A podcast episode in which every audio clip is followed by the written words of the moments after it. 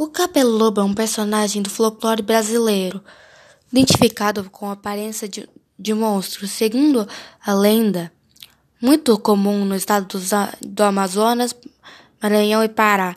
Seu corpo é uma mistura de humano com outras espécies de animais. Conforme a história, sua conforme a história, sua cabeça e focinho são de tamanduá bandeira, corpo de humano com braços e pernas fortes. Estratura, estatura aproximada de dois metros.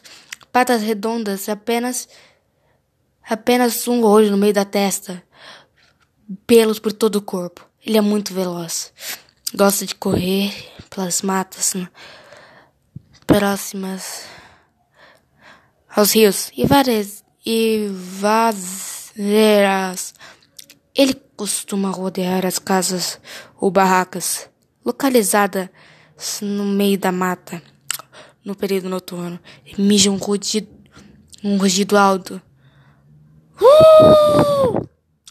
É, e prefere se alimentar de cães e gatos, principalmente recém-nascidos. O capelobo também gosta de atacar caçadores, muitas vezes matando e bebendo sangue das vítimas. A lenda possui um da semelhança com a do lobisomem.